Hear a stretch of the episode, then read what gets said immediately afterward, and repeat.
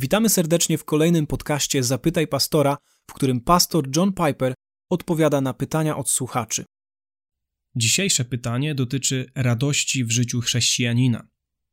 Oto co napisała do nas jedna ze słuchaczek. Drogi pastorze, czy mógłbyś wyjaśnić, w jaki sposób nasza radość jest powiązana z trzema aspektami życia chrześcijanina: usprawiedliwieniem, uświęceniem i uwielbieniem? W szczególności interesuje mnie, w jaki sposób możemy uzyskać radość w każdej z tych trzech odrębnych dziedzin i w jaki sposób one się od siebie różnią.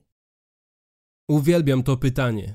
Właściwie to uwielbiam je tak bardzo, że chciałbym je rozszerzyć. Tak więc do usprawiedliwienia, uświęcenia i uwielbienia dodam przebłaganie, które ma miejsce przed tymi trzema i bez którego nie mogłyby one istnieć dla grzeszników takich jak my. Więc w jaki sposób radość odnosi się do każdego z tych czterech ogromnych, niezbędnych, cudownych dzieł Bożych, które składają się na etapy naszego wspaniałego zbawienia? Oto moja krótka odpowiedź. W przebłaganiu radość zostaje wykupiona i zabezpieczona raz na zawsze. W usprawiedliwieniu radość jest darowana raz na zawsze. W uświęceniu radość zostaje zasmakowana w tym życiu, a w uwielbieniu radość zostaje udoskonalona raz na zawsze. To jest moja podsumowująca odpowiedź. Pozwolę sobie pokrótce odnieść się do każdej z nich po kolei. Najpierw przebłaganie. Jest ono decydującym, jednorazowym aktem Boga na krzyżu, który usuwa swój gniew wobec wybranych poprzez przeniesienie tego gniewu na Jezusa Chrystusa, Jego Syna, jako naszego zastępcę. Przebłaganie oznacza usunięcie Bożego gniewu. My wszyscy zasługujemy na Boży gniew z powodu naszego grzechu przeciwko Niemu. Ale sam Bóg staje pomiędzy nami i Jego własnym gniewem i w swoim Synu ponosi naszą karę. Rzymian 3:25 Jego to Chrystusa Bóg ustanowił przebłaganiem przez wiarę w Jego krew. Rzymian 8:3 Bóg, posławszy swego Syna, potępił, to znaczy wylał swój gniew na grzech w ciele, to znaczy na Chrystusa. Chrystus poniósł w swoim ciele potępienie, gniew z powodu naszego grzechu. Izajasza 53:5 Lecz on był zraniony za nasze występki, starty za nasze nieprawości. My nawet jeszcze nie istnieliśmy, kiedy to się stało, kiedy nastąpiło przebłaganie. Miało to miejsce w 33 roku naszej ery i nigdy więcej się nie powtórzy. Ale kiedy to się stało, Boża radość z Jego ludu zamiast gniewu i nasza wieczna radość w Nim została całkowicie zabezpieczona, zagwarantowana, wykupiona. Za cenę krwi Syna Bożego Bóg zapewnił nam w Chrystusie raz na zawsze rzeczywistość z listu do Rzymian 8:31. Bóg jest za nami, a nie przeciwko nam. To jest podstawa całej naszej radości. Gniew usunięty, Bóg za nami. Po drugie, to miało miejsce, zanim wydarzyło się cokolwiek w nas. W historii zostały położone podwaliny. Teraz usprawiedliwienie.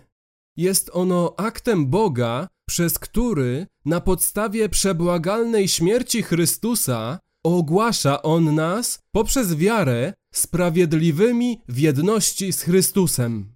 On widzi karę wylaną na Chrystusa jako naszą karę. Nasza kara miała miejsce w Jezusie, a my ją przyjmujemy i przez nią, przez wiarę, zostajemy uznani za sprawiedliwych.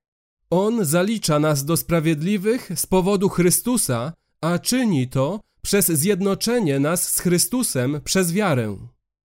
Mówimy więc o usprawiedliwieniu przez wiarę. To nie stało się w 33 roku naszej ery.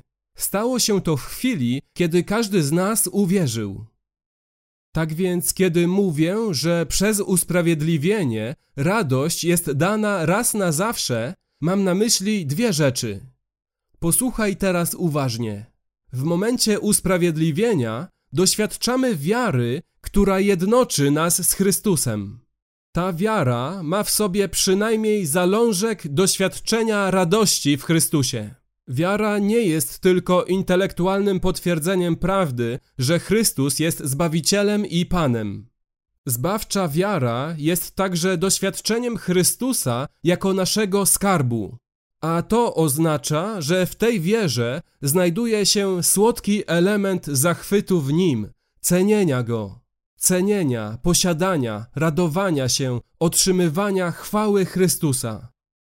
Ale kiedy mówię, że przez usprawiedliwienie radość jest nam dana raz na zawsze, mam również na myśli, że przez usprawiedliwienie zostajemy w tym momencie wprowadzeni w życie przeniknięte Duchem Bożym, którego owocem jest radość. Tak więc usprawiedliwienie jest doświadczane jednorazowo jako wprowadzenie do radości Ducha Świętego, a wprowadzenie to następuje przez wiarę, która sama w sobie zawiera element radości, mianowicie cenienie Chrystusa. Po trzecie, w uświęceniu radość zostaje zasmakowana w tym życiu. Widzisz więc różnicę w porównaniu z przebłaganiem, usprawiedliwieniem i uwielbieniem, ponieważ w każdym z tych przypadków mówię o czymś, co dzieje się raz na zawsze. Przebłaganie nie jest procesem, usprawiedliwienie nie jest procesem, uwielbienie może być postrzegane jako proces, wieczny proces stale wzrastającej radości, od pełni do pełni. Ale kiedy zostajemy wzbudzeni z martwych, kiedy Chrystus powróci, to nie rozpoczniemy procesu przemiany od wady do poprawy. Nie będziemy zawsze pozbywać się wad, tysiąc lat po tym, jak zostaliśmy wzbudzeni z martwych. Ale uświęcenie, poczynając od punktu startowego, jakim jest usprawiedliwienie, jest procesem wzrastającej świętości, dobroci, sprawiedliwości, miłości. A w samym sercu tego stopniowego doświadczania znajduje się nieodzowna rzeczywistość radości w Chrystusie. I nazywam to nieodzowną rzeczywistością w tym procesie, ponieważ to właśnie radość w Bogu odcina korzeń grzechu, czym właśnie jest uświęcenie i umożliwia wzrastanie w świętości. Radość nie jest czymś pomocniczym do uświęcenia, nie jest dodatkiem do uświęcenia. Jest to podstawowa broń, dzięki której uśmiercamy grzech. List do Hebrajczyków 12:2 mówi, że Chrystus wycierpiał krzyż, który jest największym dowodem miłości, jaki kiedykolwiek został dokonany w historii wszechświata. Chrystus wycierpiał krzyż z powodu przygotowanej mu radości. Innymi słowy, Chrystus zakosztował pełni radości, która znajduje się po drugiej stronie cierpienia, i jej smak zapewnił go, że radość, na którą oczekiwał, jest warta wszystkiego, aby ją zdobyć, w tym cierpienia na krzyżu dla nas, aby zabrać nas ze sobą do tej radości. Dokładnie w ten sam sposób list do Hebrajczyków przekonuje nas, że powinniśmy być gotowi cierpieć z powodu współczucia i miłości. Paweł w innym miejscu ujmuje to w ten sposób. 2 Koryntian 8:2 Ich obfita radość obfitowała bogactwem ich ofiarności. Tak właśnie wygląda uświęcenie. Radość wyzwalająca nas z kłamstw grzechu i przelewająca się w miłości do ludzi. Po czwarte, uwielbienie. W uwielbieniu radość jest udoskonalona raz na zawsze. Rzymian 8:17 mówi, że jeśli cierpimy z Chrystusem, będziemy z nim uwielbieni.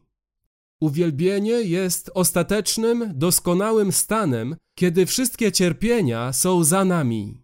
Nasza radość będzie doskonała, ponieważ będzie to radość samego Boga w nas. Jezus mówi: Wejdź do radości swego Pana, w znaczeniu mnie, Syna Bożego. Będzie doskonała, ponieważ Psalm 16, werset 11 mówi: Pełnię radości przed Jego obliczem, rozkoszę po Jego prawicy na wieki. Tak więc, mówiąc o doskonałości, mam na myśli właśnie pełnię i na wieki. Nie będzie już więcej ograniczeń ze strony grzesznego, niedoskonałego ciała i umysłu. Otrzymamy wszystkie fizyczne, emocjonalne, umysłowe i duchowe zdolności, aby doświadczyć bezgranicznego poziomu radości, która jest spowodowana oglądaniem i cieszeniem się Bogiem.